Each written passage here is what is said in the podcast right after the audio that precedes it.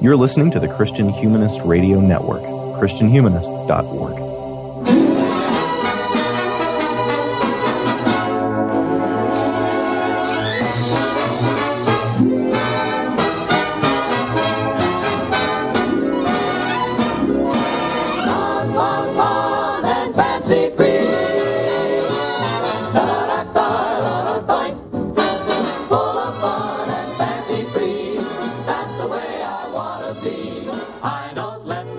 to Before They Were Live, an ongoing and monthly conversation about the Disney animated canon in chronological order. Today we are discussing the ninth animated feature, Fun and Fancy Free, which was released in the first year of the Cold War, 1947. I'm Josh Altmanshofer, and with me as always is the giant of Christian podcasting, Michael Farmer. He can juggle and dance while on a trapeze, walk a tightrope with the greatest of ease. In jiu-jitsu, he's beyond compare, once threw a bowl at the county fair, terrific at wrestling and lifting weights, outboxed the champs of 17 states. The only bad thing I could say about him is he likes his book titles five feet wide. And I don't know if it's um, that we're now firmly in the post World War II America, or if it's that I'm just a Cold War kid myself, or maybe it's the amount of times I watched Mickey and the Beanstalk as a kid. But I feel like we've crossed a threshold here with our movies. Um, we're still a few years out from the so-called Silver Age of Disney, but um, I just really I, I felt like I was on firm uh, footing again. We've got an actual an actual fairy tale um, this month. So I don't know. Am I crazy, Michael, or is that that how you're feeling too? No, I uh, I actually enjoyed this one quite a bit, much more than uh, what was the one we just watched, Make Mine Music, and certainly better than Three Caballeros. Yes. Yeah. I, I really I really like this one. Yeah. But uh, there's there's basically two parts to this movie, which we'll we'll talk about, and then also I, I have um. I would I would like to get your opinion on kind of the uh, the bumper ends of this um, as well. But um, basically, we we start with Jiminy Cricket singing us a song about living fun and fancy free, and then uh, we we go into the story of Bongo, who's a circus bear, um, and then we get the story of Jack and the Beanstalk, although this is Mickey and the Beanstalk, along with Donald and Goofy joining him, and then we get a little tail end bumper, and and that's the movie. And I feel I feel like for me, Mickey was a highlight. I don't know how much of that is uh, nostalgia and how much that's just the better portion of the movie. Uh, and Bongo, I was not as familiar with. I don't think I've, if I've seen it before, I don't remember it.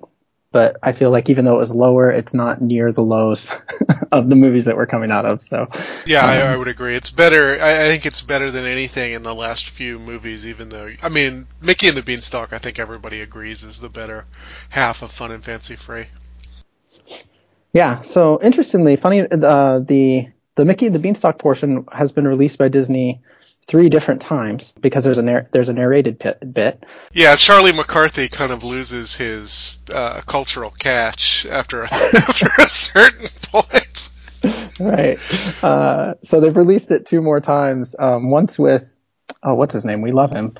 Uh, Sterling Holloway as the narrator, and that's the one that I grew up with, which I think is is the best one and the superior one. And then they also released it with, Ludwig von Drake, yeah, Ludwig von Drake, one of the one most annoying Disney characters of all time. yeah. My wife loves him. Yeah, well, that's that's the version that my wife grew up with. So um, she grew up with that one, which is interesting because we're the, we're about the same age, but um, apparently our parents taped off the TV on different nights or something. So I um I went on YouTube because I, I remembered I remembered it being Sterling Holloway, but the, the one I found on YouTube was Ludwig von Drake, and I uh, stopped looking and assumed I just made up that Sterling Holloway had done it. Did you go back and watch the Sterling Holloway I narration? I I would like to find it. I can't believe it's not available anywhere. Like again, I I talked about this a little bit last week, but I don't know why it's not. I mean, they could just include it as a feature on Fun and Fancy Free and the extras. Like, here, watch it, you know, with the two different narrators. You know, like, it's really strange they uh, didn't, isn't it? yeah, And and my my edition of Fun and Fancy Free, which I assume is yours because I think there's only one DVD, has like a featurette on the movie. It's not like there's no bonus features. Oh, that's nice. No, actually, I, I got mine through iTunes. I get most of my stuff through iTunes these days, and so I didn't get anything. I didn't get any bonus features. Oh, So, well, I will uh, I will tell you about the featurette when it is appropriate to do so. all right, I'm looking forward to that. Looking forward to hearing what that is. But yeah, the Ludwig von Drake one is available on on YouTube, and uh, it is. If you think Charlie McCarthy is annoying, the Ludwig von Drake one is just uh, un, unwatchable. I think. oh, really? Okay, maybe I'll maybe I'll have to get, take the challenge and try and watch it. I don't know. Do you know that character? Have you seen him? He he's in a series. I think he was the mascot to Wonderful World of Color when it first started airing. You know, I I only know him through the. He's also in the Disney Valentine special, so um, that we talked about a little bit. I think last month. So that's it. That's the only way that I know him, though. Uh, I've seen him in several things, and he is he is never the the best you can ever say about him is that he's bearable. Yeah, that's too bad because he's really. I mean, he's in the style of the Ducktales that I grew up on. Like, I mean, he would fit right into the Ducktales universe, and I love Ducktales. So In fact, I think that- I think he may be Donald Duck's uncle, another another uncle. Hmm. I Don't know if he's Scrooge's brother or what. there is an amazing family tree of Donald Duck that is online. I'll try and put it in our uh, show notes on our website, um, which is before they were dot live, um, which has been neglected, but it's I've I've updated it a little bit recently. So keep checking back. There more and more stuff keeps getting posted slowly but surely on there. So I'll try and I'll try and include the the family tree of Donald Duck. It's pretty it's pretty impressive. There, well, there's a whole series of comic books that I, I think are underground classics in this country and above ground classics in Scandinavia. You know, they love Donald Duck in Scandinavia. Yes, I, I yeah the the Carl Barks is that his name? Carl Barks. Yeah, is the is the author and illustrator of those, and I guess in uh, yeah. Uh, doesn't Carl Barks sound like the Ducktales universe's version of Karl Marx? Like he's some sort of some sort of dog based communism. and I never thought about that, but it does. Yes. Um, so yeah, that actually uh, Disney, not Disney. Um, well, I mean, I'm sure Disney licensed it, but uh, Fantagraphics is maybe the name of the the book publishing company has been uh, releasing his entire works. Um, and so you can you can get them. You can get the first few um, only in actual bound editions right now. Not there's there's nothing available digitally, which is sad for me because I you know I only get so much uh, suitcase weight flying back and forth to China. Sure. So I I haven't picked up any of them yet, but I would I would really like to. I'll have to Um, look for this. But yes, I did I did know that he was that these Donald Ducks were as you said above ground classics. There's actually academic versions with annotations and stuff released if if you read the the right languages, um, which Oh I man, that's insane. Yeah. I, I don't know how we got on the Ducktales comics. Oh, we're yeah. I, lo- But- I love the tangents though, so that's that's how we got there. It's just because this is this is the way I like my conversations to go. So Well, and, and like you, I grew up on those cartoons, so I'm hoping that when we get to the 80s and 90s, we can do a uh, an interlude episode on either the TV show or the wonderful movie Ducktales: Treasure of the Lost Lamp. yes, I would I, I would love to do either of those. That would be great. Have you seen the before before we get back to fun and fancy free? Have you seen the new? They've updated Ducktales. Have right, with Lin? Lin Manuel Miranda from Hamilton is playing somebody because he has to be in everything now. I, I think he I think he's Gyro, isn't he? Is he? That makes sense. I, that, Yeah, that was not a shot at Lin Manuel Miranda. I find him as charming as everybody else does. Yeah. No, I, ha- I have not seen it. Have you? Did, did you like it? Uh, I I only saw a clip of it, and it looked a little more like basically most cartoons these days. I feel like are more, um, you know, it's it's high school problems in little kids' bodies, which Mm. bothers me. Like I don't I don't particularly like that trend in our modern uh, cartoons, and so um, it seemed like it was that, but I didn't see enough to actually. Like I don't want anybody to take that as gold because I don't, I, I actually only saw a clip of it, so I could be way off on that. The animation is not ugly, It's not ugly. It's it's and, it- and it's very, not 3D.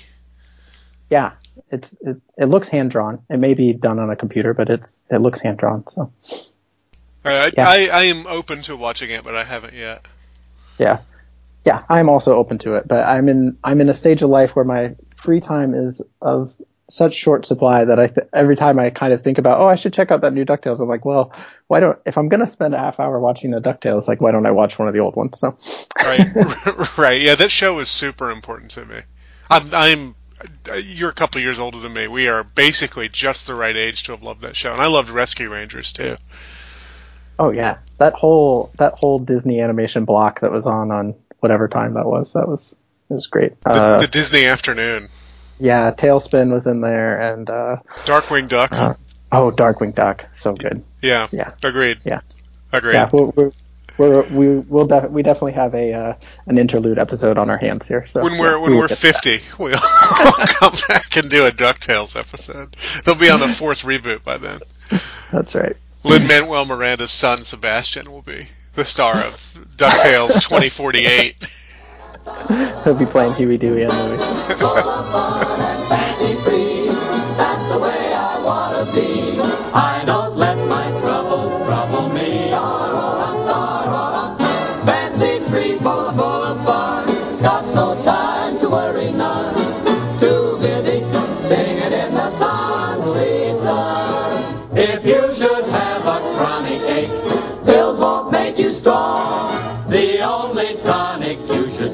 All right, well, let's jump back into uh, Fun and Fancy Free. We've got um, an opening song uh, sung by. Do you know who's singing it before Jimmy uh, picks it up? Uh, Jiminy, sorry. no, no. Uh, it it it says a number of people at the beginning. I I I don't know. I'm sorry. Yeah, uh, no, it's no big deal. I don't know either. Um, yeah, just kind of this classic Disney choir. Um, I don't know, or is that what you would call it? The classic Disney choir? The Disney chorus, it's sometimes called. Oh, chorus. Yeah, in, in my iTunes, that's what I call them if I don't know who sings it, because I, I had a CD years ago that, that called them that. yeah. What's the difference between a chorus and a choir? I don't know. Okay. Um, anyway, they're singing a lovely song about everyone, um, what, basically worrying too much and it's better to be free living and. That's my that's my motto too. In fact, I think the song suggests at one point that if you have a disease, the best cure is to be optimistic. Yeah, it's, uh, yeah, it's, um, what does it say? It says, uh, if you if you should have a chronic ache, pills won't make you strong. The only tonic you should take is a teaspoonful of song. That that I don't think that is responsible medical advice. It reminds me of that deep thought with Jack Handey. Speaking of things I'm exactly the right age for. Uh, uh, my father always believed laughter was the best medicine, which is why several of us died of pneumonia. yeah. Um, yeah. So what's what's the deal with this uh, fun and fancy free? Um, I mean, just this idea of everyone. Uh, let's see. J- Jiminy says everyone keeps asking me my recipe for living. It's simple as the ABCs and hardly seems worth giving. I'm just a happy-go-lucky fellow, full of fun and fancy free. So I think part of the problem, part of the, no, it's not really a problem. Part of the reason is that that song was left over from Pinocchio, and so I think they just decided to build the the uh, framing device of this movie around the song they happen to have lying around. Because you know he was a happy hobo even in Pinocchio. This really takes that up to eleven. Mm. But All right. also, I'm fascinated by the fact that this movie comes out in 1947, so we're two years after World War II. And at one point in that opening, uh, that opening bit, Jiminy Cricket looks through the newspaper, and it's all this horrible, like global stuff going on. So I think, I think, in in one way, this is a very Disney move, right? Like like they're they're trying to cheer people up after the worst world, the worst war in world history uh, you know, much of Europe, mu- much of Europe is in shambles. I'm sure by this time they were showing their movies in Europe again. Uh, there, there's something. Oh, I, I don't know. How would you put it? Like smiling down the hurricane, and in this opening song. Yeah, and actually, so the newspaper headlines I loved. I thought it'd be kind of fun um, to read a few of them. I wrote I wrote a bunch of them down. Go I, for it. I just love it. Um, so, Scientist Commission releases Doom report. Which I mean, that could be a headline today. Exactly. You could almost make a game out of this. Like, was this a real headline or is this a headline from the 1947 mo- or movie uh, Fun and Fancy Free? Um, human race going crazy, Savant claims. I love savant claims. okay, here's another one that could be real. Could be real. Could be this year. Oceans will gobble Earth. Scientists forecast. And I gotta say, um, when faced with the prospect of the oceans rising and swallowing uh, a huge portion of the global population, I'm not sure optimism I'm not sure optimism is the best move. I think maybe curtailing uh, greenhouse gases would probably be better than than just you know singing a happy song. See, you say that, Michael, but um, and here I'm speaking firmly, tongue in cheek, but um, just just so no one takes me seriously. Um, but the uh, you know, if if we've been worried about this since the 40s, like maybe it's you know maybe it's all fake news, maybe it's all just the media trying to get trying to get you to think that, you know. I would expect that from someone from China, where, as you know, they invented climate change. That's right. But then again, the world's been coming to an end since 1903. That's BC. That's BC, right? Yeah, so I do think there's there's a little bit something to be said for it. Like there's a little bit something to be said for not, you know, over worrying about every little thing and not everything is the end of the world. Um, obviously there are real crises and which which as you said, like it's really interesting that this is coming right on the heels of um, I think what most people would would say was a real um, you know, crises. And at the forefront of, you know, the Cold War where you know, people are going to be panicked about uh, nuclear fallout and th- those sorts of things for for a good many years. Which, you know, again, I guess you could play it both ways. You could say, well, they were worried about nothing, nothing happened, see, or um, you could say, yeah, that was a real that was a real danger there. So I would have been worried. I'm not sure this movie would have kept me from from fearing nuclear war. right, It I'll doesn't. what, it I'm doesn't worried- now. yeah, I'm worried. I am worried now. So, um, yeah. But anyway, we don't need to we don't need to delve too deeply into that. But well, the only other thing I was going to say about like this idea of kind of idleness or um, you know non-worry free li- living is um, I don't know if you've read this. Uh, it's I'm I'm going to mess up the pronunciation, so you can you can correct me. It's by Robert Louis Stevenson, and it's uh, Virginibus per Puerisque. I don't know. If I, I not- cannot correct your pronunciation. I've not it, heard it of this. so bad you can't even uh, pronounce it. I know. I don't. I don't. I don't. You know. I don't know anything about Stevenson beyond the big obvious ones. So what is Yeah, this so- book? Well, he's got. I, I haven't read the whole thing. I actually. Uh, this was linked a few years ago on the internet through um, Alan Jacobs, who I know you love. Um, he linked to it, and chapter three is called "An Apology for Idlers," and in it, uh, he says, "Extreme busyness, whether at school or college." Kirk or market is a symptom of deficient vitality, and a faculty for idleness implies a Catholic appetite and a strong sense of personal identity.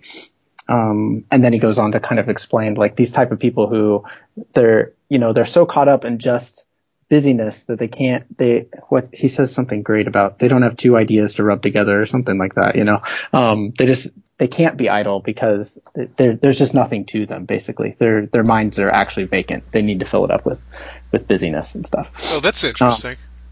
yeah, I thought I thought I, I found it very interesting. So I can kind of see that in this um, in this Jiminy Cricket um, sort of sort of person that that he's actually the clear-headed one. You know, like he's the, he's the one who's actually seeing clearly, and everybody else is just filled up with uh, busyness and worry and anxiety is is in the wrong on that.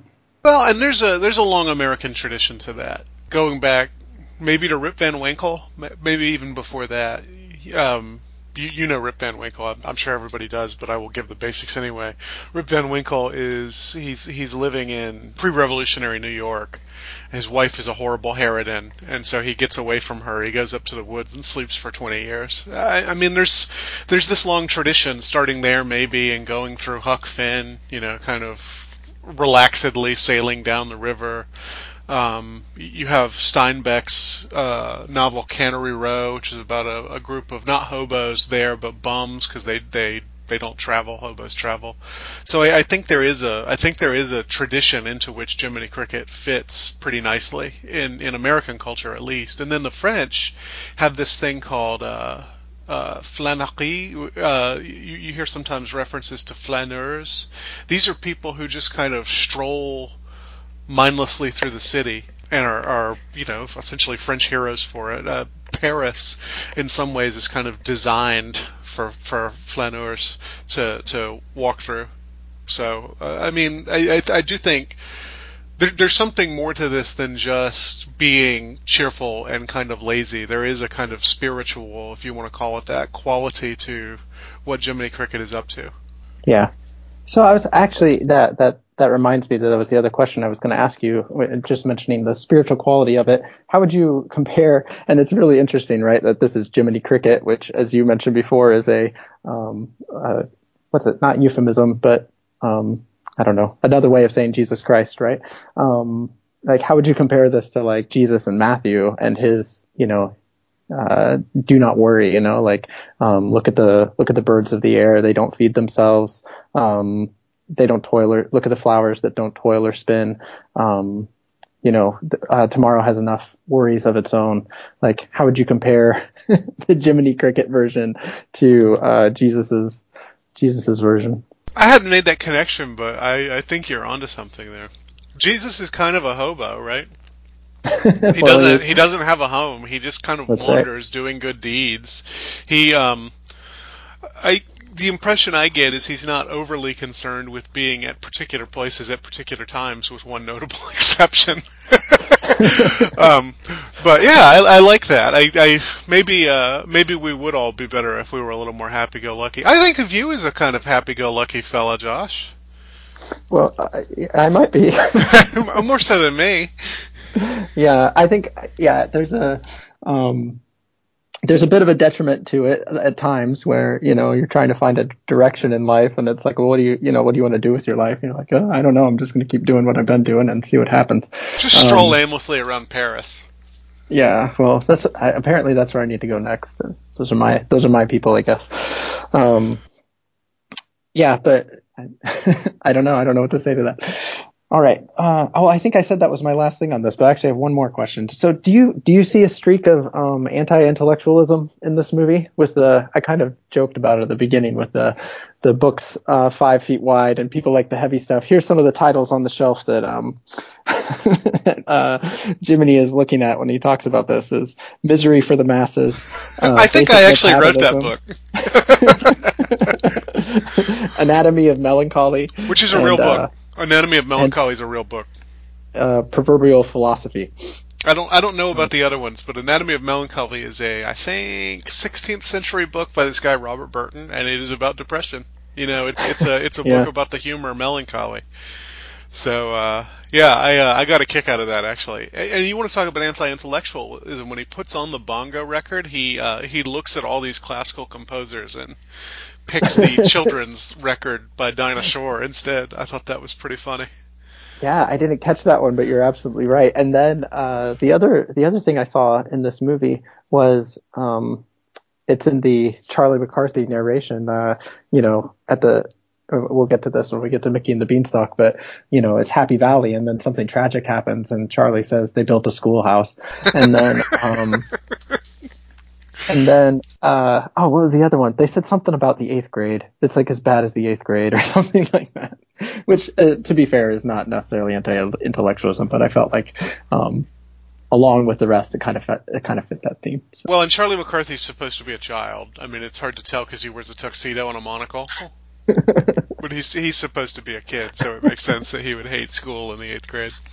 Right. Yeah, it does. Um, by the way, I, I know we'll get there in a little while, but is there a worse ventriloquist in the world than Edgar Bergen? like he barely he barely disguises the fact that his mouth is moving. Um, yeah, actually, uh, yeah, near the end, I want to I want to bring this back up. Oh, well, we'll circle back around to that because I have I uh, I, I, might be overthinking it, but um, yeah, I, I, have some thoughts on Edgar Bergen and, and how he fits into the the wider um, idea of Disney and, and imagination and those sorts of things. So we'll get to that near the end, hopefully. Yeah. Anything else? To, oh, we, we should mention that. Um, so Jiminy basically breaks into somebody's house. he seems and, to be. Uh, he see, well, I think he's in the house to begin with, right? Is he? No, he's on like. Oh, he is. You're right. Because oh, that that's a good gag because he's it is a good gag. he's sailing down a river and then you see that the river is actually just in a in a in a potted plant. So you're right. He he didn't break into the house. I'm not um, sure the animators have ever seen an actual potted plant though. Most of which do not do not have standing water in them. Maybe it was just watered right before or something.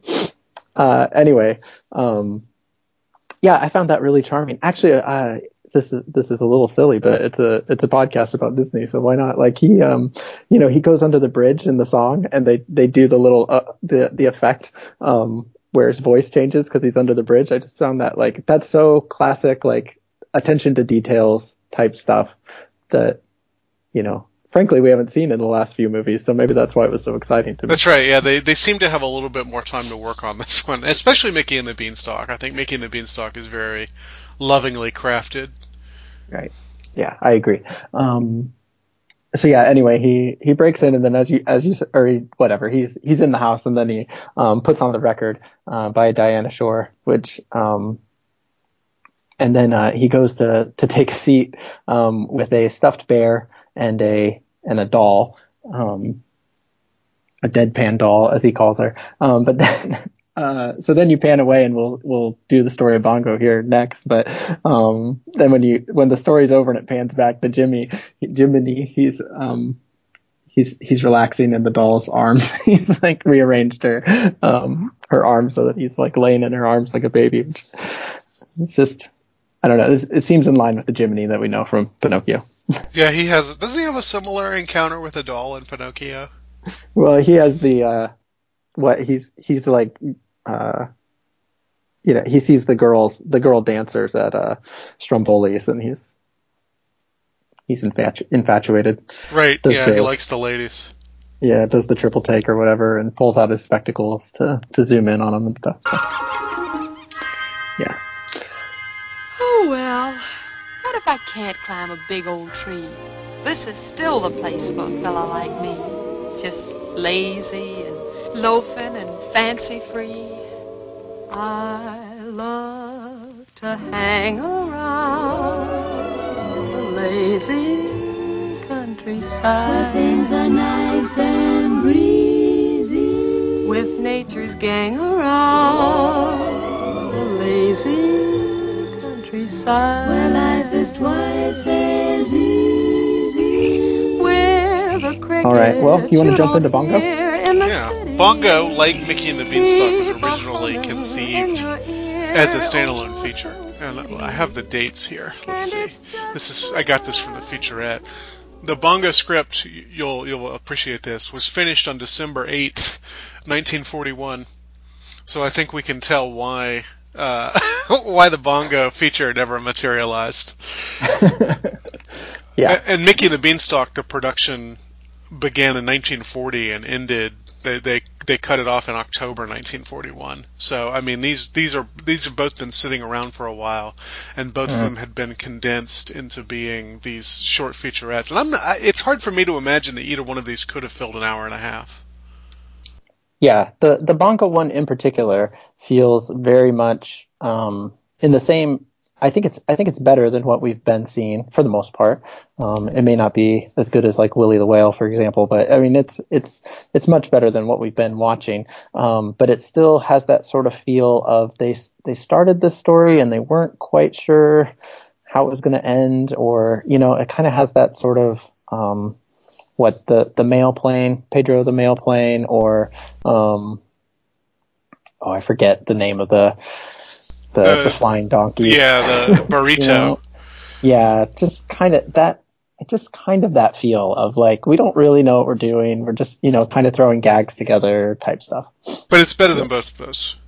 Oh, for sure, it's better. Um, but yeah, I can't imagine. I mean, both of those are also much shorter than this. So um, the fact that it stretched this long is is impressive. It initially, you'll appreciate, took place in the same universe as Dumbo. Yeah, and that makes a lot of sense. Actually, I wrote down in my notes that the, they've they've done away with the roustabouts. Yeah, the the, the train just kind of sucks in the uh, the the circus stuff and spits it back out. yeah. A much sadder circus than well, that's hard to say. That's right? true. Dumbo's Dumbo, pretty Dumbo sad. is very pathetic, but Dumbo never gets a, a chain locked around his neck at the end of the at the, at the end of the night, right?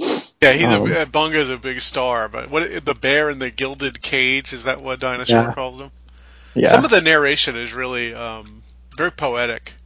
yeah, it's very, it's really good in this one. I think I'm yeah. Um, Were you ever able to find the Sinclair Lewis story this is based on? I was not, although I did read the synopsis on Wikipedia, and it's very different. Yeah, it Um, is. so in the in in this story, Bongo starts in the in the circus, and then uh, he hears the call of the wild and escapes from the circus, which is a great moment in this. And so we'll, we should come back to it. I don't want to just gloss over it with my summary, but um, then he he he eventually ends up in the wild and and with with a group of bears. Um, whereas in the Sinclair version, uh, he escapes from the circus, goes to the wild to be with the bears, and never can integrate into their society, and ends up um, he doesn't get the girl that he wants, um, and so he ends up uh, wandering and finds another circus and uh, throws himself at the uh, the ringman's feet. and the ringman realizes that that he's a trained bear and takes him back into the circus. So it's a it's a very very different story. I feel like.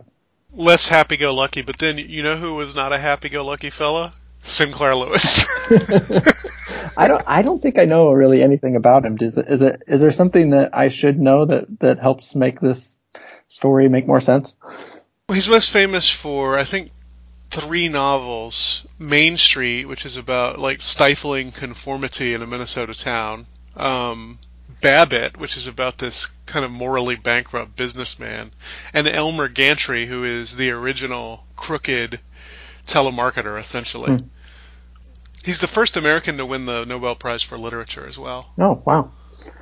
So, I mean, his his work is not as depressing as some 20th century American authors, but certainly when you find out that Sinclair Lewis wrote uh, the story that was a model for a Disney movie, uh, it is surprising. He does not seem like the sort.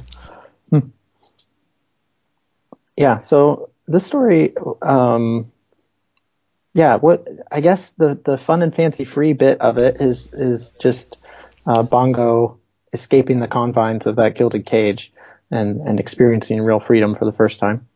I guess. Yeah, which doesn't go as he thinks it's going to go, right? Because he has this fantasy about living in the woods, and uh, he is again. I think Dinah Shore says something like, "He didn't even know how to act like a bear." Yeah, He can't climb trees. He can't growl. He can't even jump. He tries to jump over a tree branch and and can't even do that, which is weird because he's portrayed in the circus as being quite athletic. Uh, but he he you know he's apparently so out of his element that he can't do anything. I thought that was a really interesting take. Uh, and I assume it, it, well, obviously it comes directly from the Sinclair Lewis story, given the synopsis you just read. right. Um, yeah, so I find this very, very interesting, and I, I don't know what Sinclair Lewis had in mind when when he was writing his story or uh, who any of this was supposed to represent. Um, but to me, it struck very. Um, so living living um, in China as I do, um, in mostly um, community of people who are also like not native Chinese, right? Um, we have this and I work at an international school. And so, uh, kind of the term that we have for kids who grow up like this um, is called is third culture kids. And the idea of a third culture kid is somebody who is living outside of their uh, parents' passport country, and so they're getting this blend of cultures. Um, and so, but what often happens um, for people who live over overseas um, or internationally or whatever for a while um, is that then when they they try and re-enter or come back home, it's often a very painful process because uh, they're what what um, like in the terminology is is referred to as a hidden immigrant because they look exactly as they should look, but they they are not able to adapt. Like they don't actually know the social cues um, in the way that their peers do, and they don't actually know the social norms and things in the way that their peers do.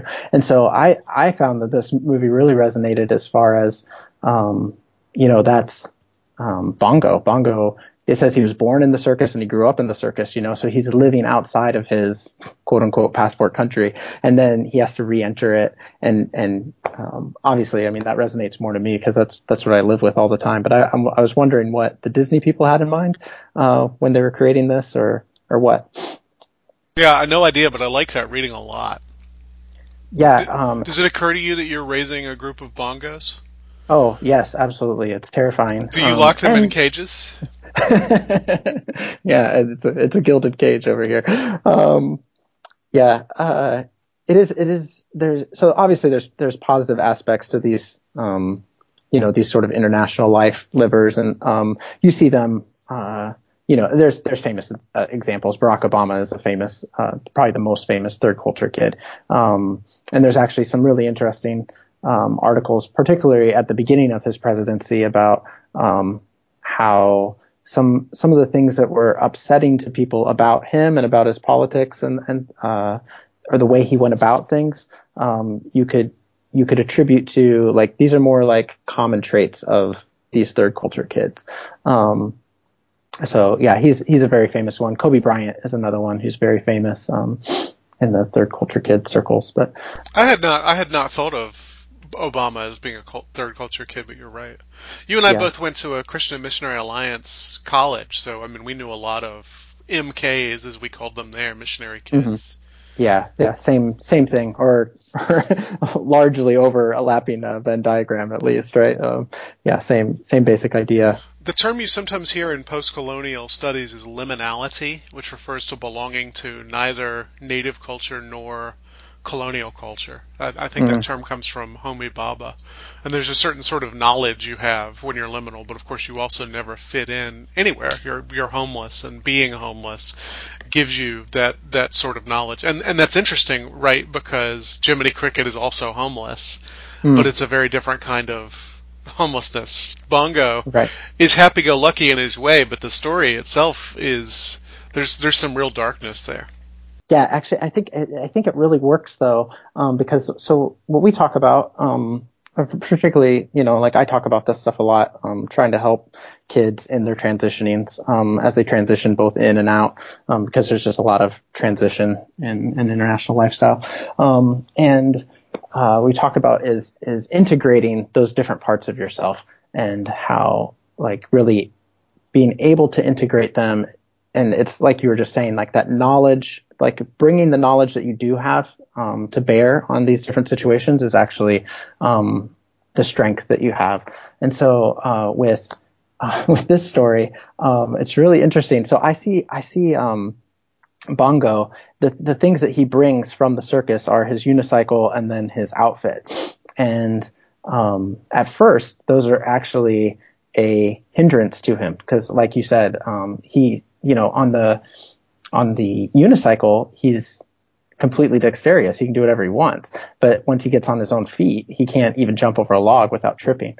And then when he first meets uh, the big bear Lumpjaw. Lumpjaw. My wife um, said, uh, "Do you think do you think they named him Lumpjaw because of what he looks like, or do you think he began to look like he does because his name was Lumpjaw?" anyway, when he first meets Lumpjaw, Yeah, that's a deeply philosophical question. Um, he's he's tripped up by his own outfit, right? Like the uh, his hat falls over his eyes and blinds him, uh, so he's not able to um, fight or or attack uh, Lumpjaw in any way. Well, and I thought that I thought there was a good gag there where Lumpjaw is holding him up, getting ready to tear his head off or whatever. Um, and Bongo appeals to his circus celebrity in order to try to get out of it, not, not Right. realizing that nobody in the wilderness cares that he's a celebrity. Right, and that is exactly uh, going back to. I mean, I don't know if you felt like you had this experience at Toccoa, but it's it's such a common experience for um, these third culture kids where they're sh- they're just sharing their life experience, and people think like they don't care. Like it's so it's so foreign. It either comes across as like bragging, like oh, like you're you know like oh you you've been to all these different countries or whatever and I've never left my own hometown you know like it can it can come across that way or it can also come across as just you know disconnected like they just don't have those you know I mean just in our conversation we were talking about our common sort of um you know ducktales and uh oh whatever the the SNL guy um the Hannity you know uh or no that's not his name whatever it Handey, is Handey, Jack Handey. Andy. Yeah, you know, like these things, like they resonate with us because we were of the exact age and in that culture. But if you're if you're pulling out your your circus thing, you know, and, and pointing to that, like people, like they, it just doesn't connect with them. So Right, yeah, I knew an MK whose whose favorite American pop culture was Archie comics, which is kind of a, I mean that's very interesting. On on the one hand, it makes her it makes her a more interesting person than I am because you know I don't know anything about Archie comics, but on the, think about think about how alienating it must be that that is your that's your cultural model. That's the, Yeah. that's the thing you know about American pop culture. Yeah. So, yeah. So anyway, this this movie, I I I don't think I I have no way- way of knowing that this is what they could have possibly had in mind. Although you know, the only thing that maybe does connect with it is you do have. Well, as you said though, like this was this was basically done. I don't know how it worked. Um, maybe did your featurette tell you like was this basically done and just sitting in a vault from 41 until 47, or did they attempt it in 41 and then revisit it in 47? I don't know I how many I don't know how many changes were made, but the the script is what was finished in December 1941. So Okay. they, they they hadn't actually started animating it as far as I know. Yeah. Okay, so that throws out my idea of you know like um, potentially it's like veterans coming back and you know having to reintegrate into soc- society, but that's obviously not what they had in mind um, since they had it done before the war was you know before Americans were even really going to war. The, Anyway. the the other thing is it's a parody of the Jack London novel, The Call of the Wild, um, which Oh, is a yeah. which is a phrase which is a phrase Dinah Shore actually uses. hmm Um, so the Call of the Wild, you have this dog named Buck who lives uh, who lives with a rich man, and he is kidnapped and made a dog uh, put into a dog fighting ring, and then eventually he escapes and essentially becomes a wolf. Um, and and I think uh, the the again I haven't read the Lewis short story, but it, it must be playing on that because it, it the exact opposite thing happens, right? He escapes and then has to go back to civilization rather than entering the the wilderness for good. But here, Yeah. because they've changed it, it ends up it ends up being kind of a happier version of Call of the Wild instead of a parody Yeah. of it. Yeah, How, help me with my timeline because I I think I've read Call of the Wild actually, and I definitely know the name Jack London. But what are we what are we talking about as far as his like? Is he writing at the same time as uh, Sinclair Lewis? No, no, that's that book is from 1904, I think, sometime around then. Okay. Yeah. So quite a bit before. Yeah. So yeah, but as you say, this is a it's a much happier version, and it's happy because he does he is able to finally integrate those uh, two parts of himself when he re. Um, so first he has to learn, um, and we should talk about the actual movie here. So I'll, I'll stop rambling off on this um, third culture kid reading of it. But um, just to say this last thing, um, you know, he he confronts Lockjaw again, and the next time that he confronts Lockjaw, he brings his unicycle with him, and he's able to, you know, attack him. Um, using his skills from the circus, his jiu-jitsu and his and his boxing skills and his uh, unicycle skills, and um, in that way defeat him. And then actually, uh, but they both go over the edge of the waterfall, and then it's um, his you know, at this time it's his circus gear that saves him because he, you know, he gets caught, his hat gets caught on a branch, and that that's what stops him from falling over the edge with Lockjaw. Yeah, that's And that's so- exactly right. Yeah. Um, and so, yeah, he is able to, in some ways, to integrate those two selves because um, he was able to bring the knowledge from the circus in order to help him in the wilderness. But he also has to give up some of that because you know the the the unicycle goes over the edge with Lockjaw. Um, so then he's you know, but he's living. Um, you know, he gets the girl and he's living, you know, integrated into society. So I don't know. It's uh, really, it was really interesting to me. I would I would really love to hear what I mean. You're kind of a you're kind of in this position, but I would love to hear what somebody who grew up as a third culture kid thinks about this. Whether they find it moving or helpful. Because Yeah. I, I think that reading is spot on. Yeah. Well, I know that we have a couple who listen, and so um, yeah, hopefully they'll they'll write in to, to you or I and, and, and let let me know. Um, let me know where I'm right and let me know where I'm wrong. Um, but yeah, before we get uh, too deep into that, to the just the reading of it, I, I don't know. Is there anything in the actual movie that you wanted to to talk about? Um, I thought the scene, um, the Call of the Wild scene, uh, where he's in the cage and um, you know, it says he's he's fallen apart, you know, and, and you can really see his life. Um, you know, I, I thought that they did a really good job with that. The with through the the echoing sort of sound effects and the blurring things and rattling things, and, and you just really feel for him um, being stuck in the cage there. Bongo, bongo, bongo. it's the one. It's the one voice you hear other than Dinah Shore's. Yeah, that's that's true. And I am uh, not sure Dinah Shore can really carry this. Nothing against her, but I, I her her narration is not spectacular. yeah.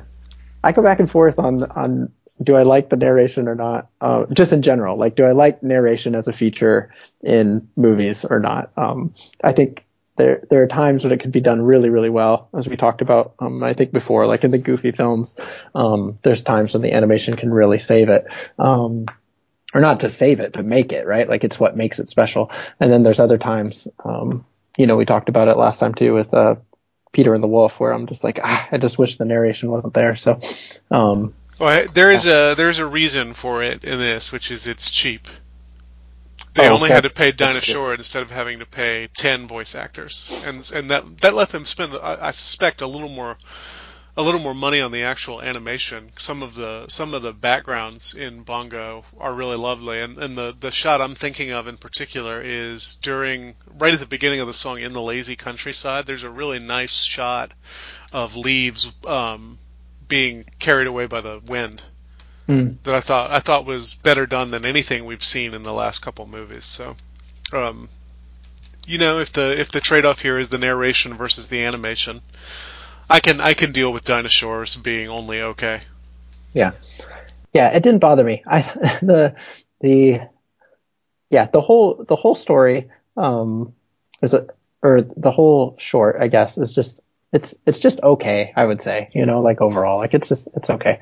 Um, my wife was watching it with me and she's like I don't know why I liked this as a kid except that I maybe wasn't allowed to watch anything else.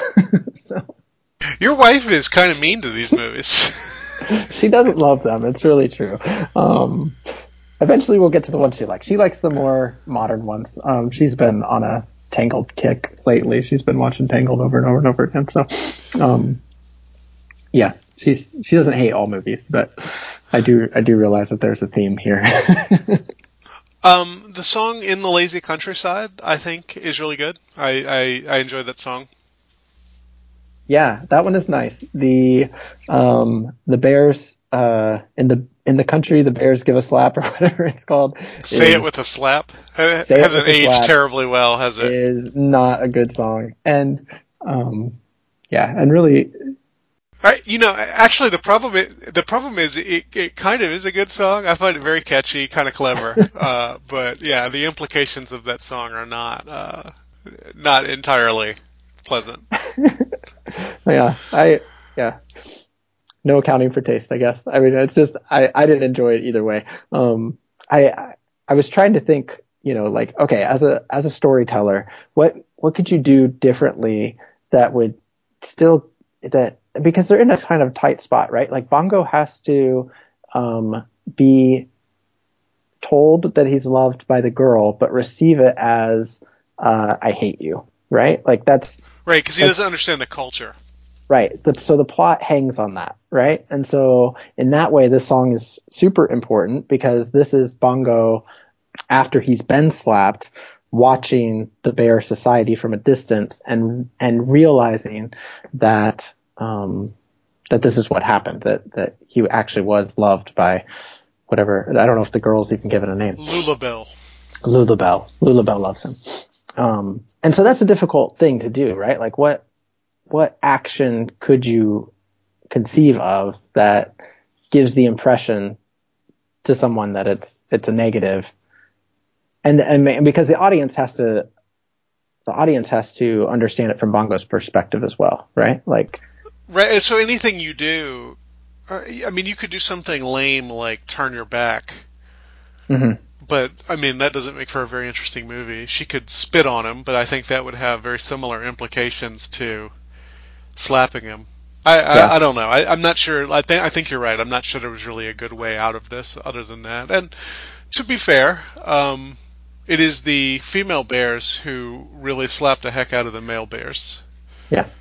So, Not that not that it's okay for women to hit men, but the the implications are not quite as disturbing. right. Yeah. And I guess for me, I wasn't even worried about the implications as much as just like, it's just, it's just awkward, right? Like the whole thing is just awkward, but I guess it's, it's, it's meant to be in a way, you know, like you're meant to be viewing, like you're basically following Bongo's story. So seeing it through the lens of Bongo and seeing it as awkward is, I think, in that, in that way, it, it achieved its purpose, but it wasn't really emotionally satisfying, I guess.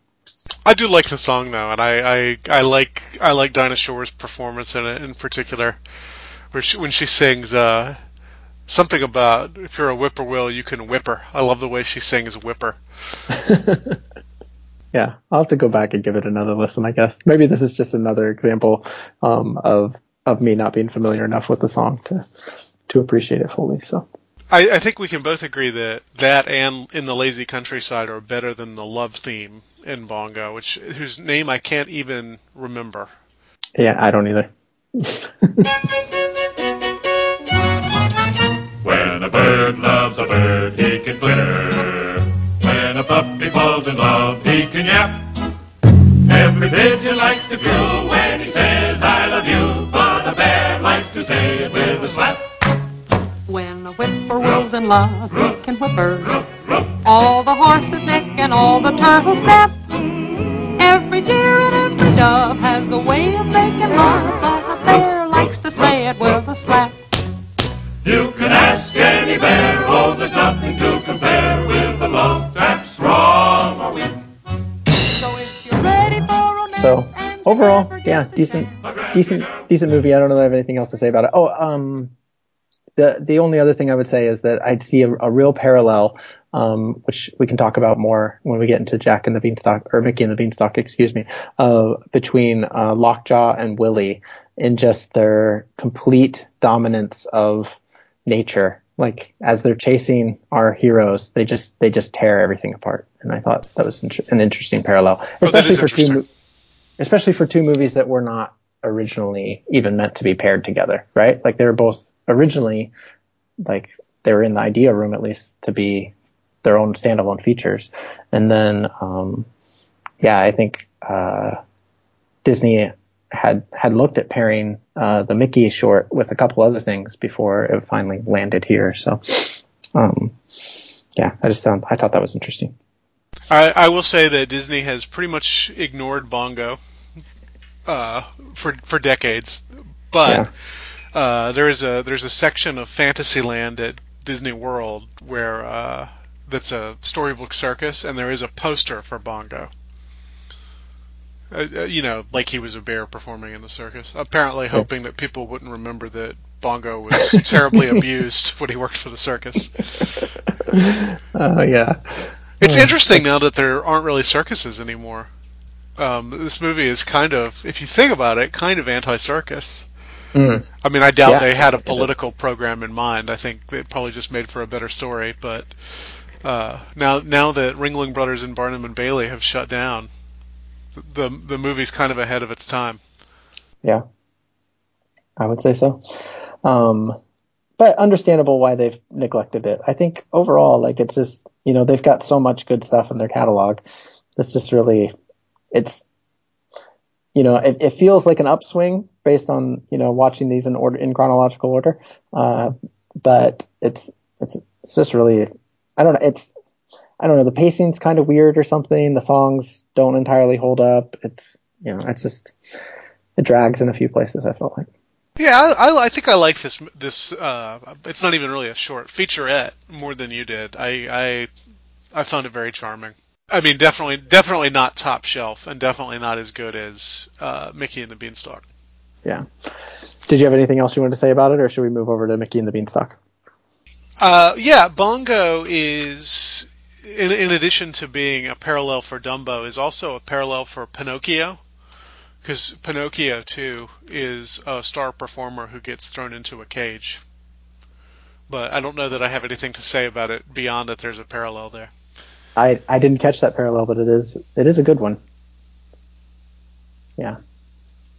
And that's that seeking for identity, right? I think is is maybe the the common theme in all in all of those things is uh you know even the the Robert Louis Louis Stevenson quote that I had earlier was you know about you know people with a true identity are the ones who are able to be kind of fun and fancy free and the you know Pinocchio's looking for his identity um Bongo's looking for his identity so I think that works And and it does connect to the happy-go-lucky fella thing. If you'll if you'll remember, when he first gets to the wilderness, all the other animals laugh at him, and the way he earns their respect is to laze around. Mm. That's that's really good. I I missed that. Oh, you know the other thing that I was going to say was how sad is it that uh, he even to get in and out of his car he has to go on a tightrope. Even when he's not performing, he has to perform. Bummer. And something very precious is kept within these castle walls. What is it? It's a magic singing harp. Listen. What a happy day. What a sunny sky kind of makes you sigh in a happy way. What a very merry day. All the world is gay. When your cares are light and your heart takes flight and you're swept away. The air is sweet with clover. The clouds are turning over. Oh, yes, they're turning over just to show their thought it would be interesting to talk about, um, What a happy day. Mickey because um, let me just read you this quote here. It says, at the time, uh, Bill Cottrell and another storyman uh, with the improbable name of T. Hee, um, actually his actual name is Thornton Hee, uh, had presented the story, uh, Mickey and the Beanstalk, to Walt. And as he later told it, Walt burst out laughing, tears running down the side of his face, and called in others to hear the presentation. But when Cottrell and he asked how soon it would be put into production, Walt said it wouldn't. As much as he liked it, Walt told them, You murdered my characters and destroyed what I've been working years to build up. Uh, the audience had certain expectations of Mickey Mouse, and this wasn't what they expected. So I was wondering if um, if we wanted to take the time to talk about the evolution of Mickey and how Mickey basically um, the the Mickey I grew up with was this Mickey and the Beanstalk Mickey, and also um, uh, Mickey's uh, Christmas Carol Mickey, where Mickey is basically he's just a he's he's just basically an actor. Um, but John Updike has some really interesting quotes about Mickey, which uh, you might know um, because I know you're. I mean, you wrote the book on John Updike, so um, A book, anyway. a book anyway, right? Um, let's see. John uh, John Updike describes him. Um, the early Mickey Mouse had been, as John Updike described him, America as it feels to itself, plucky, put upon, inventive, resilient, good-natured game. But as he had become increasingly domesticated, he had also become increasingly a cipher. Um, and so, yeah, basically just this idea that um, as Mickey's popularity uh, led him to just becoming extremely bland and kind of just an everyman in a way. He, Which, he which is why they have to keep teaming him with Donald and Goofy. Right. Yeah. Exactly. Um, so yeah, I didn't. I didn't know if you had anything. Um, I know that you're you're more familiar, I think, with the old uh, Mickey shorts and stuff than I am. Um, so I didn't know if you wanted to to follow that rabbit trail and say anything about that, about the murdering of Mickey. I have no idea what what Disney is talking about there. Have you seen like Steamboat Willie? Yeah, I have. I have seen Steamboat Willie. Um, and so, so he's antisocial in the early um, in the early shorts. He's he's very much like Bosko or Bugs Bunny or Oswald the Lucky Rabbit. He uh, he is cruel to other animals. He smokes and drinks. He is not recognizable as the Mickey we all are bored by. Um, and then there's a streak in the 30s when he's like an adventurer. So he there's the there's the famous short that I think it's called the Moose Hunt, Mhm. um, which is a great short. Uh, or there's the uh, Mickey the Giant Killer, the Brave Little Tailor. That's what it is, where he where he fights another another giant. And, so like this would seem to fit in very well with that version of Mickey Mouse. Uh, and I I really don't understand how this would be destroying the Mickey of 1940. so That's a weird thing Yeah. to say to me. Yeah, and I'm not quite sure if I completely 100% understand it either. Um, I think uh, another thing that comes out of um, these quotes I'm reading are out of um, Disney and the Triumph of the American uh, Imagination, uh, as I've been quoting throughout the series here. Um, but uh, Walt, I think, was kind of thinking of Mickey Mouse as um, it's, I'll just read the quote, an animated surrogate for Charlie Chaplin. Uh, Mickey's other fa- father Ub Iwerks had thought of him in very different terms as Douglas Fairbanks. Uh, He was the superhero of his day, Iwerks said of Fairbanks, always winning, gallant, and swashbuckling. And as for Mickey, he was never intended to be a sissy. He was always an adventurous character. I had him do naturally the sort of thing Doug Fairbanks would do. Thus, Mickey Mouse was born between two conceptions, between Chaplin and Fairbanks, between the scamp and the adventurer, between sympathy and vicariousness, between self-pity that translated into power through ingenuity, and the bold, the bold uh, assertion of power itself. So I don't know if we're just seeing more of the Ub Iwerks uh, Disney coming through, or sorry, that didn't make any sense. The Ub Iwerks uh, Mickey coming through, uh, whereas Disney was more attracted to, um, I don't know, that more, I don't know, the ingenuity, the the underdog, the, um, I don't know, the com the comedy of it. Don't you don't you think he kind of splits the difference though? He's he's thrust into this role. Um, he he starts off as an everyman and ends up as Douglas Fairbanks in the short, in the featurette. Excuse me. Yeah. I don't know. I it, it's funny because this is one of Mickey's most famous roles now. Uh, Mm-hmm. uh, the the famous shot of him riding the champagne cork out of the giant's castle, I think, is one of the one of the things almost everybody knows about Mickey Mouse. So it's weird that Disney thought this would ruin the character. I mean, Yeah. Maybe it did from his perspective. I mean, maybe he never wanted him wanted him to be this. I don't know. But this Yeah. is famous enough that the very first level in uh, Mickey Mouse's Magical Quest. Did you ever play that game for the Super Nintendo? I don't think I played that one. It's it's Mickey and the Beanstalk. I mean, it's it's not the plot of that, but he's surrounded by beanstalks. So I don't know. That that's that's a really weird. I, I don't I don't understand.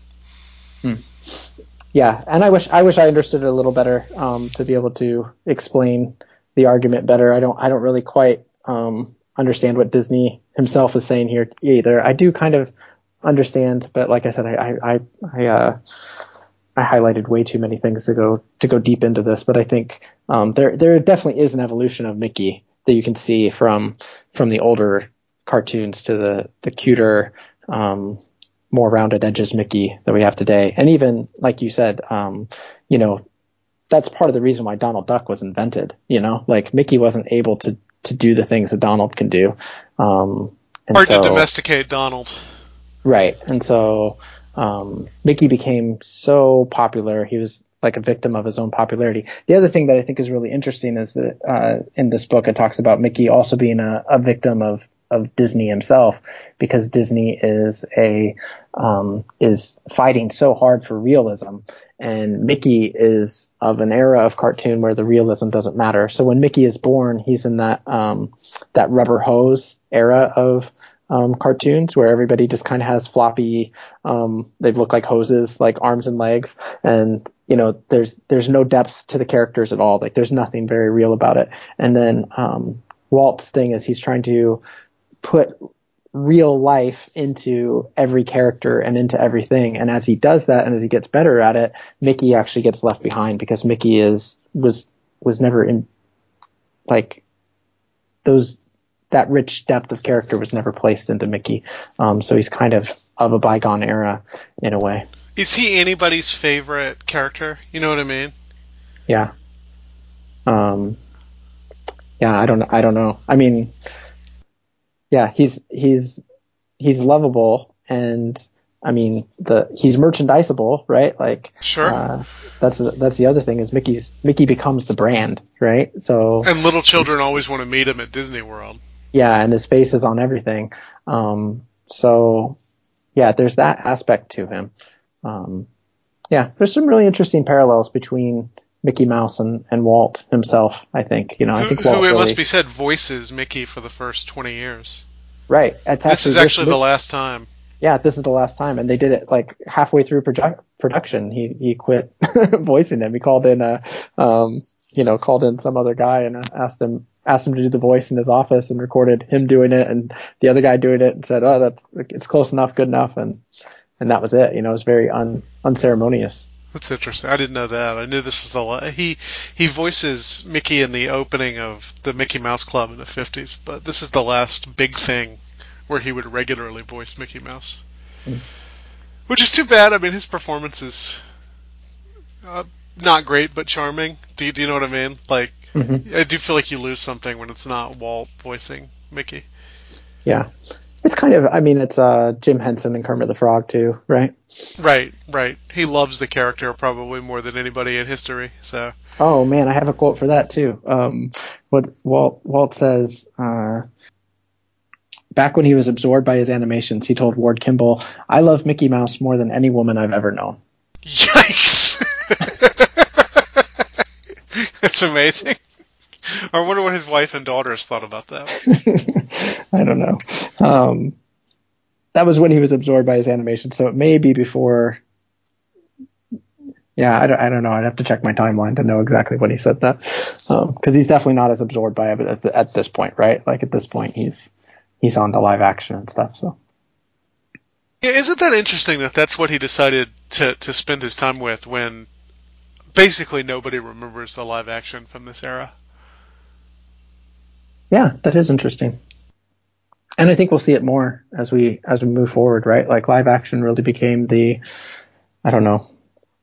I mean, we all we all remember, uh, you know, Cinderella and Sleeping Beauty and and those sorts of things, but Walt was much more interested in in whatever was happening in live action at that time and television. I think television really caught his uh, attention for a while, and then building the parks was the other big thing, right? Like Right. Once once he got into the park building, that was a whole other thing, and that was, I mean, it really says something about him as a person, the fact that he was able to be so successful in all these different areas, you know. Um, but he he obviously didn't up uh, apply the same amount of attention at all times to all these different things. They definitely, you know, they lost favor with him at some point. So. Down the castle hall he came, roaring, Fee, fi, fo, fum. Fee, fi, fo, fum. Fee, fi, fo, fum. Hee, hi, ho, hum. I'm a most amazing guy, a most amazing guy am I. Fee, fi, fo, fum. Hee, hi, ho, hum. I'm the stuff I'm telling you, for here's what I can do. I can change myself into an elf, fly up high like the birdies. I can disappear into atmosphere. Peekaboo, cause I know the magic wordies. Fi, fo, fee, foy, fee, fee, fee, fee, fee, fee. I don't know no fee, So uh, the Mickey and the Those Beanstalk sequence words, has the you know. best animation we've seen since uh, Bambi, probably. Uh, the in in particular, I'm thinking of the opening shot of Happy Valley with the beautiful cherry blossoms. Mm-hmm. Um, and then also the very famous sequence where Donald Duck goes crazy and tries to kill the cow. That that the the, the animation here is much better than what we've become accustomed to. I'm glad to say. Oh yeah, it's got to be one of the best. I mean, for me at least, like it just stands out. Like that's an iconic Donald scene, like where you get the iconic uh, Mickey scene of, of shooting off the champagne bottle. Like this is the iconic Donald Duck scene for me. Like he's he's so the the movie kind of opens with them. Um, slicing bread so thinly that you can see through it and then slicing slicing a single bean um, to put on the bread and uh, Donald just can't take it and he goes insane and uh, starts by trying to eat the he, he makes his sandwich out of the plates and forks and knives um, to try and eat that instead and then uh, decides to go kill the cow he sees the axe and gets He first grabs the axe. I was sure he was going to kill and eat Mickey. that's actually that's exactly what Allison said as she as she was watching it with me because um, she I guess she had forgotten how the story goes. Donald loses his mind, um, not just because he's starving, but because the narrator is talking about how noble they are in their poverty. I thought that was interesting. That, that Donald just will not put up with being being romanticized. Did you It's show great. your Did you show your kids this one?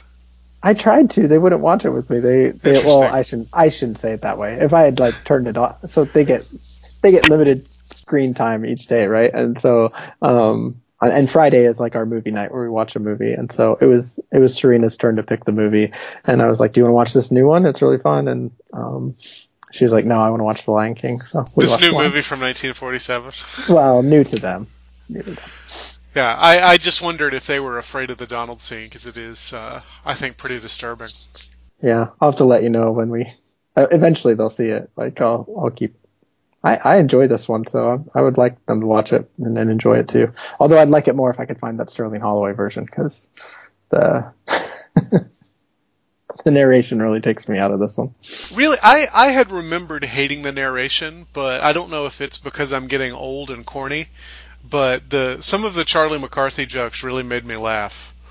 Yeah, it wasn't it wasn't as bad as I remembered either. Um, I think I've only seen this version with uh with Charlie McCarthy and um, Mortimer Snerd Mortimer the other. Snerd. yeah, once before. So you're right that it's not it's not that bad, but it's not Sterling Holloway. You know. We uh, we forget Charlie McCarthy was the biggest radio star in the world at this time. Like, Right. l- yeah, this would be. I don't know who the equivalent today is. Uh, it, it would have been like getting Hannah Montana in your movie ten years ago. Uh, Char- Charlie McCarthy was huge, so I mean, they they dedicate a large portion of this movie to Edgar Bergen and his creepy puppets and his incompetent ventriloquism.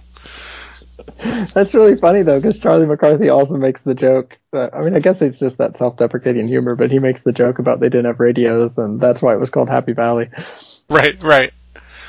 I um I I was embarrassed at how funny I thought Charlie McCarthy was. Now Mortimer Snerd I I found very annoying. The, Yeah. the kind of dim-witted hillbilly act. hmm And certainly, I don't think you need that section of this movie. Like, like it would have been just fine to go in with another with another narrator, or even, well, no. I guess if you're going to have Edgar Bergen, you've got to you've got to do the live action puppet bit. But even if Dinah Shore want, had had wanted to uh, to narrate this or get Sterling Holloway, as you said, I, I I certainly do not think you need the wraparound narration with Edgar Bergen. But it was not as bad as I remembered it being because I remembered it being terrible. Right. And it does a couple things. I mean, Edgar Bergen is, is a personal friend of Walt Disney, I guess, like one of his few actual friends and, um, or clo- close friends, I guess, right? Like close circle.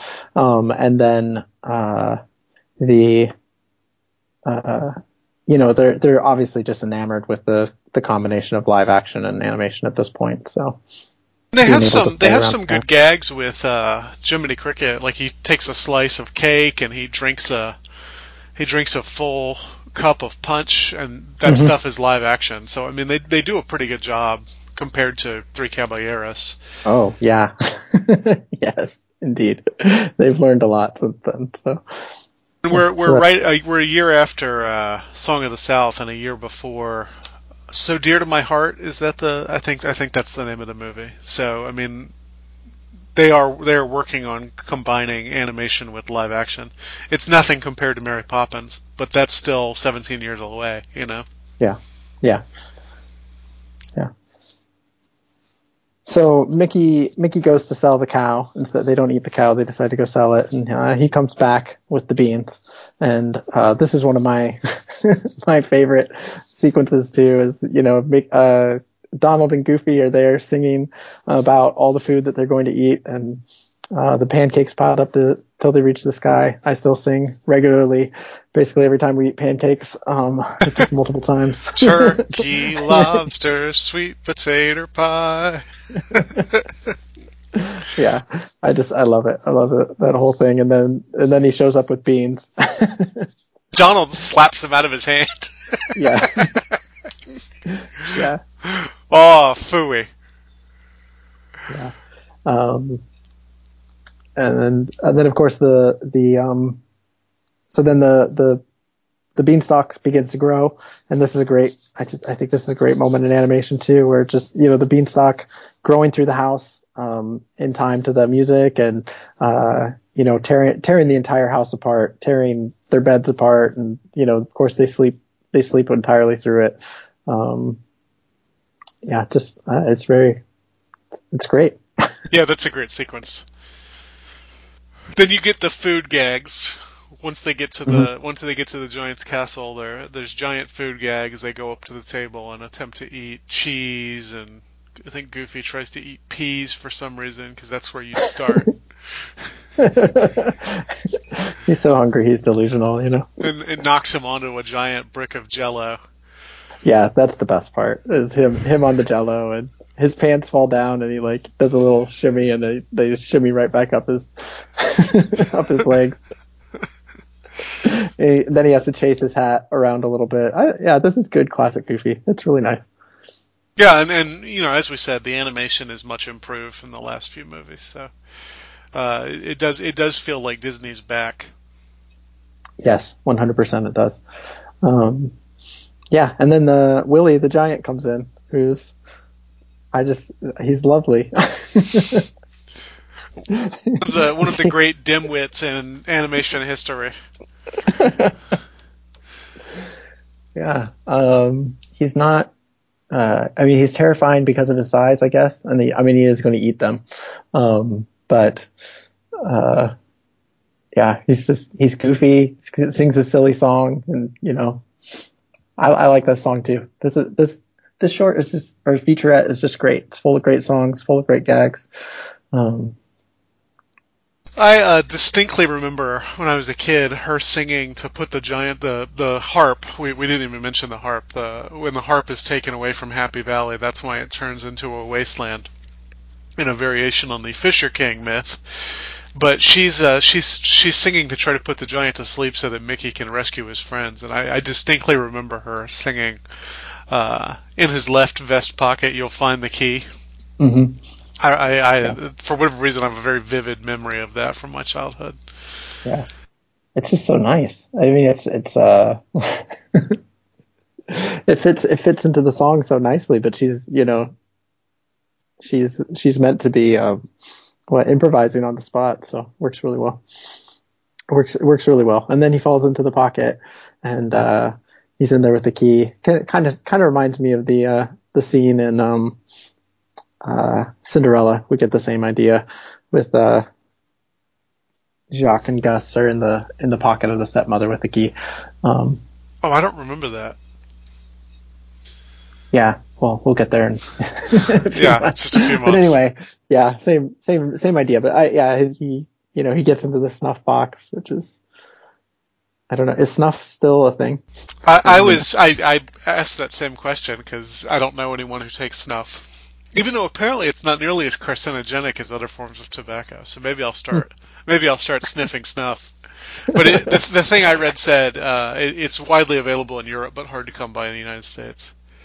Interesting. Makes sense. This is a this is an English uh, English uh, fairy tale, so Plus, sense. well, plus the the snuff gag is a classic animation gag. The, the snuff makes you sneeze. Mhm. Which, if it really made you sneeze that much, it seems weird that people would take it because the whole point is to inhale it with your nose. But whatever. Uh, hey,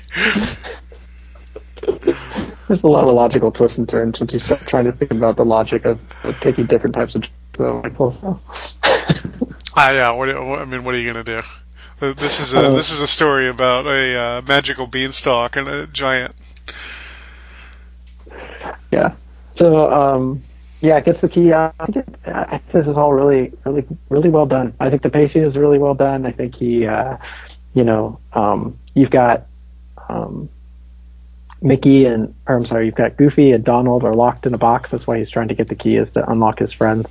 Um, and and they're, you know, you're seeing their reactions to it as you know as it goes along. There's There's a great lovely piece there. of animation where they're in the box and you see the the sunlight coming in through the keyhole, and then the giant locks it and and it goes dark for a second. I thought that was a really nice detail. Mhm. Yeah. And then of course you get Donald getting whacked in the face with a key when Mickey Mickey comes to unlock it. So it's great. Yeah, everybody loves to hit Donald. yeah. Yeah. So then they they escape with the with the with the harp. And they restore her back to Happy Valley, and everybody lives happily ever after. It's my what a happy day. yeah, another great song. Yeah, that that's Yeah. probably the best song from this movie. Sung by uh, Anita Gordon, about whom I know nothing. So all around, this short is just wonderful. Um, yeah, really, really good. I can't believe it's not more widely available. in all of its different three versions. But Yeah, that does Yeah. seem weird because, like, like I said, this is this is one of the classics uh, of of Mickey Mouse's career. I, I, I think they put out that series about ten years ago of Walt Disney Treasures, and I think I think this short is available on one of those, but I don't know if it's the which which version of the narration it is. Hmm. I have that DVD. I should go look. yeah, let me know because I, I, I would like to find it. Um, Unfortunately, those DVDs are crazy out of print. It would probably they're probably three hundred dollars now. Oh, yeah. Well. Yeah, somebody put it on YouTube, please. or Disney just release it, you know? Like, I don't know. Yeah, I don't know Um, why they, they don't why those DVDs were limited edition. I don't. I mean, surely there would be some market for them. People like Mickey Yeah. Mouse. Disney loves their limited edition stuff. That's true. Back in the vault. You're back in the vault. um, yeah. So do you want to say anything about um, well, do you want to say anything more about the the short itself as it stands before we move on from it? No, I don't think so. I, th- you know, it, it's the better short, but there's much less to say about it. Mm-hmm. And, I mean, unless unless you want to talk about the Fisher King myth, the Fisher King is a is a king who is uh, who's made to guard the the what is it called uh, the Holy Grail, but he is injured, or I, I think in some versions he has a disability, and because of that, uh, when when he is when he's out of commission, the entire land goes it turns into wasteland. So I mean, obviously, obviously, this short is is playing with that because the mm-hmm. the harp, the reason the, the it's the harp being kidnapped that makes the makes Happy Valley not so happy. Yeah. Which is different than the Jack and the Beanstalk tales. So Is it true? the- well, from the so it depends. So the I think the the oldest versions of this story, um, Mickey or yeah Mickey. I've been calling him Jack the whole time, and now when it's time to call him Jack, I call him Mickey. Um, Jack uh, goes up and uh, steals from the giant, and he steals a bag of money and uh, a hen that lays golden eggs and harp, and not a. Uh, I guess it's a harp that sings to it by itself. Um, but there's there's Jack is basically a scoundrel in those stories, and then there's a more moralized version of it where uh, it's the same thing except that Jack has a right to do all these things because um, they're all actually his inheritance. The giant killed his father, killed and ate his father, and stole these things, and so um, you know Jack goes on the adventure to to reclaim them. Um, so this is a much more, I guess, universal sort of moral in the sense that you know Jack, uh, Mickey is res- Mickey and friends are are restoring order to the entire valley. It's not you know purely their own inheritance, but um, yeah, I don't know. I don't, I don't know what else there is to say about that exactly. Um, other than I, I do wonder about so this you know this fairy tale is you know wide widely known and widely popular um, and you know close to 200 years old or more than 200 years old um, and possibly connected to oral tradition that goes back even many hundreds of years beyond that right so what is it about this kind of story that that resonates with us or is there something something we should be learning from it or something or I guess I, I don't like that. I only take it back. I don't like to say what should we learn about it, but um, kind of the theme of of our shows here. You know, like what how's it how's it shape our imagination, or how should it be shaping our imagination? I wonder if it's just a matter of it being an underdog story. And then and then you know even if there even if it's not animated, there are these set pieces where you get to imagine this this land where everything is bigger than you, and I don't know. It's interesting. I, I it's interesting the fairy tales that have made it, and in part the fairy tales that uh, that are well known today are well known because Disney did movies out of them. Do, mm-hmm. do you know what I mean? But but I'm I'm sure if I were a folklorist, I would have things to say about why the particular why the particular fairy tales that survived are the ones that survived because they're all. I, I- I think folklorists tend to think of them as revealing something about the human condition. That was a non-answer. I'm sorry. It's fine. It's I can't expect you to know the answer to all my questions. Um, should we just go to the kind of the closing sequ- sequence with uh with Bergen? I had something I wanted to ask you about there. Yeah, let's do it. So at the at the end, the um, the the well, it's not the little girl, is it? It's Mortimer Snerd who's upset because the giant dies, Mm-hmm. and Bergen gives this really strange explanation, which is that the giant is just a character in a story. You know, he doesn't he didn't he didn't die because he doesn't actually exist. Maybe Mortimer Snerd is so stupid that he thinks this is real.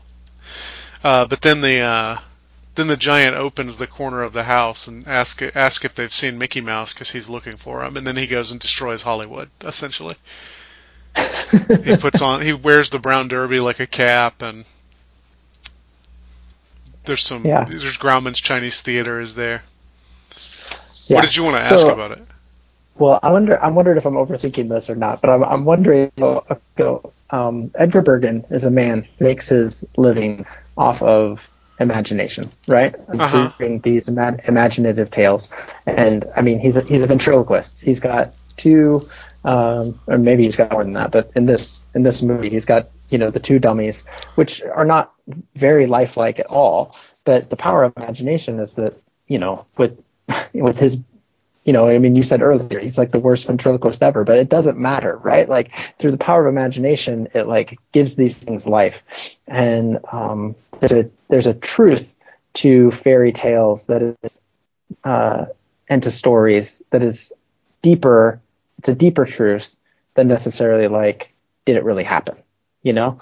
And so in some ways, uh, Mortimer Snerd is played as the the dummy for believing it's true or having a belief in the truth of it. But then uh, Edgar Bergen is the one who's made the fool of because Willie actually shows up, right? Like there's, it's like he's playing with fire and doesn't realize it or something. Like there's more power in his stories than he realizes, or there's a deeper truth than he realizes. And when that truth confronts him, he can't handle it, and he passes out. Does he pass out? I don't think I noticed that. Yeah, he does.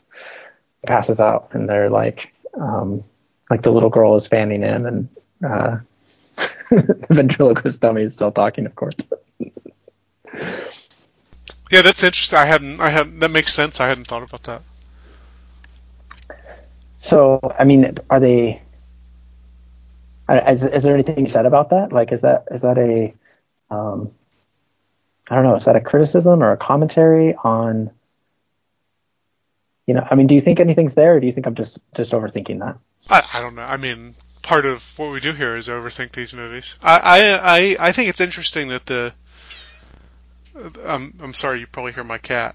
Um, uh, I I think it's interesting that he is not the sole creator of that story. If you go back and watch it, um, Happy Valley actually originates from the little girl's imagination. There's like a thought bubble. He's telling the story, but she's imagining it. So it's it's like what he says doesn't come to life until a child is involved in it, which that that does seem very Disney to me. And then it, then it's maybe out of his control. Mm-hmm. Yeah. So I was, yeah, I just, I, I was wondering about that because I think there's, I mean, that's part of why I like these movies, right? Like, it's part of why I like the whole Disney genre or, you know, fairy tales in general or, um, you know, even just works of fiction, you know, is, is that, that deeper truth that's available, um, but isn't, ov- isn't always acknowledged in our world, I guess. And so, yeah, there's, there's kind of a deep irony there of the, the guy who's telling the story not, not recognizing it and maybe and maybe it's something where you know Disney himself is feeling like, or not, maybe not Disney at this point since he's kind of disassociated himself in a, in a way.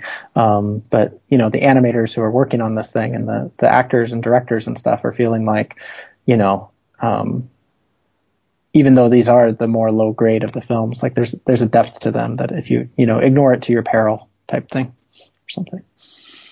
Yeah, I, I think that's very interesting. I'm trying to think if there's another thing in Disney like that that we've seen or will see.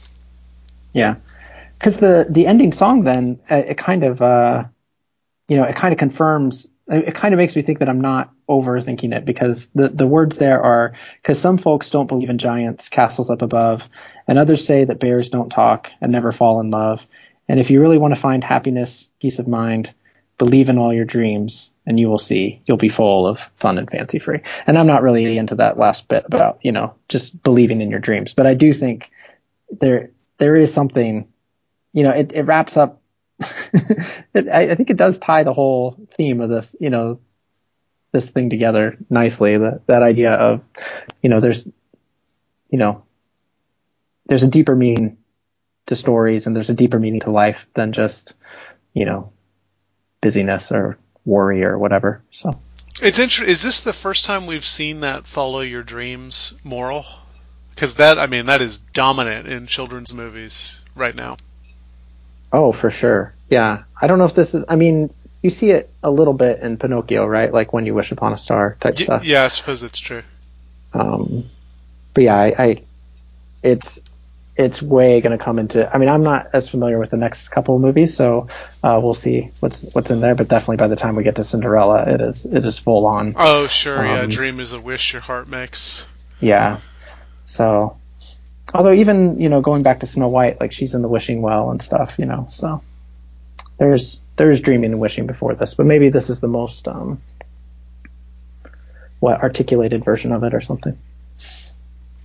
Oh, I don't know that I would call it articulated. It's just a kind of a throwaway line at the end of the movie.